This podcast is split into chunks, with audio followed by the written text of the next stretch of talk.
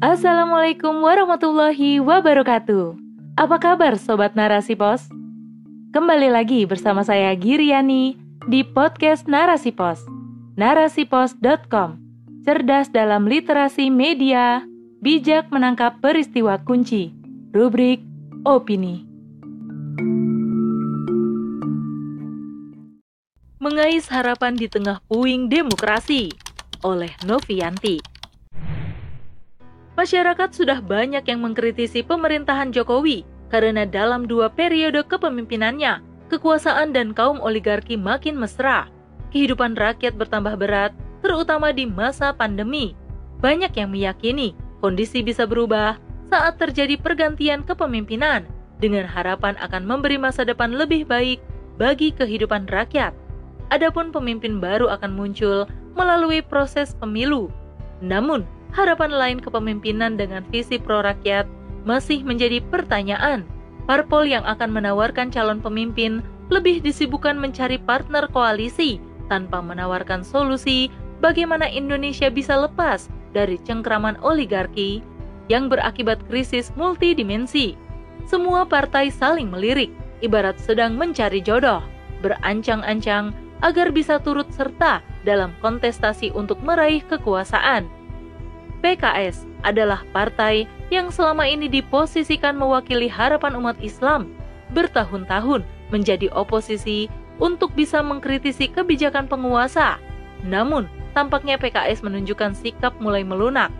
Sekjen PKS, Abu Bakar Al-Habsi, di sela-sela acara Milad ke-20 PKS di Istora, Senayan, Jakarta, berkata bahwa di periode berikutnya, PKS ingin berada dalam pemerintahan PKS akan mengusung calon yang memiliki kans untuk menang.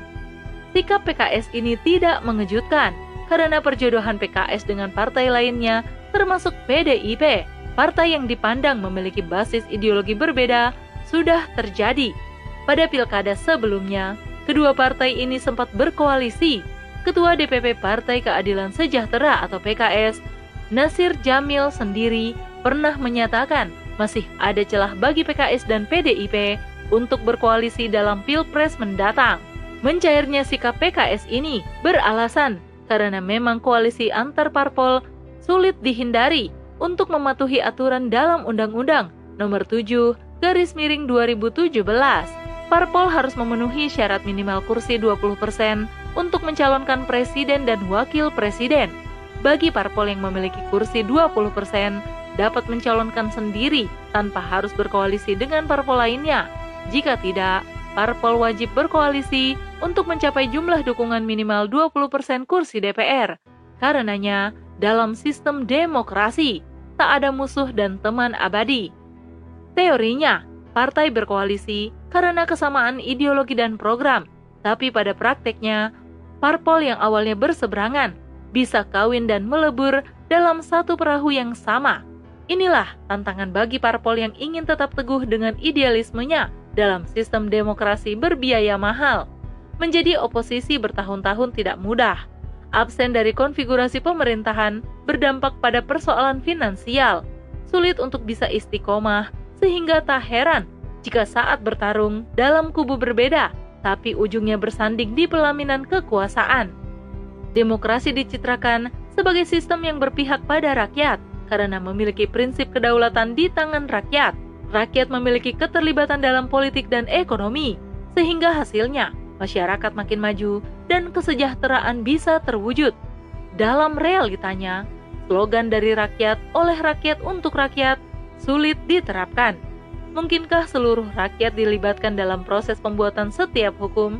Yang terjadi, rakyat mewakilkan suaranya pada orang-orang di parlemen dan dalam perjalanannya, suara parlemen dibajak oleh kekuatan oligarki yang memiliki pengaruh lebih besar. Walhasil, berbagai kebijakan yang merugikan rakyat terus bermunculan meski menuai kritikan berbagai kalangan termasuk anggota parlemen. Proses ini bisa terjadi karena anggota parlemen pun tidak dilibatkan dalam semua pembahasan RUU.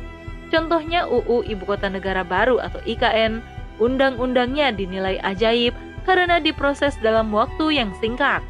Sebuah proyek yang sangat kental dengan kepentingan pemodal. gugatan aliansi rakyat gugat pemindahan ibu kota negara atau argumen akhirnya percuma karena ditolak Mahkamah Konstitusi atau MK sebab dianggap kedaluarsa. Sistem demokrasi adalah sistem yang memanfaatkan rakyat demi kepentingan kelompok elit dan para oligarki. Mahalnya biaya demokrasi memberi celah bagi para kapital untuk kong kali kong dengan parpol. Media masa ikut bermain memengaruhi opini masyarakat terutama dari kalangan awam.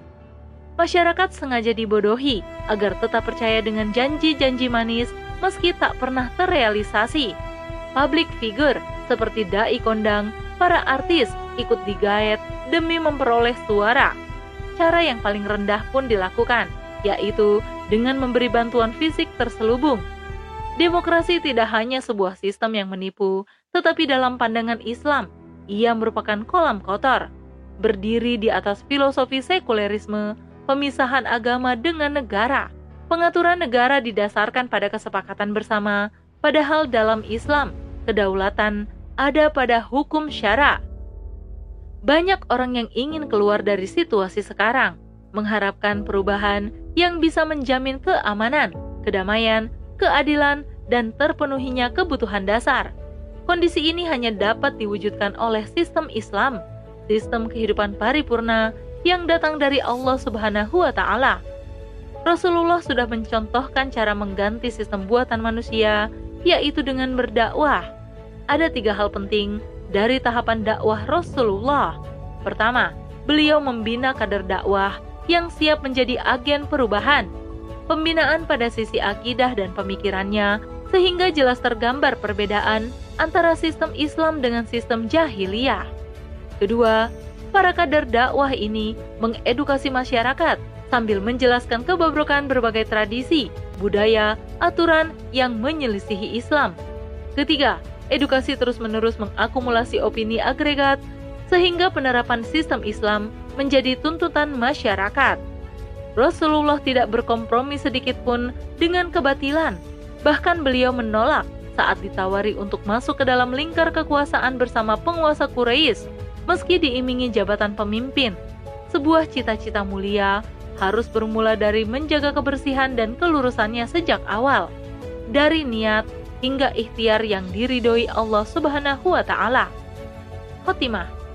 Kerusakan sistem demokrasi sudah tampak nyata dan terbukti tidak bisa dijadikan sebagai kendaraan untuk meraih tujuan mulia, yaitu menggaungkan kalimat Allah di muka bumi dalam bentuk penerapan syariat Islam.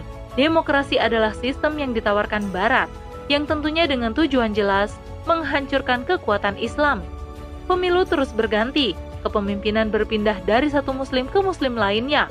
Tetapi, hingga hari ini, kondisi umat muslim tidak pernah berubah, bahkan semakin terpuruk. Pemilu sudah di depan mata, penyadaran umat Islam sudah tidak bisa dijeda opini untuk berpaling dari demokrasi harus digencarkan. Terlibat dalam sistem demokrasi berpeluang melanggengkan hukum manusia mengatur kehidupan, sehingga penderitaan akan terus berkepanjangan. Umat Islam harus bersatu dan bergerak mengakhiri berbagai kerusakan dengan mengikuti metode Rasulullah.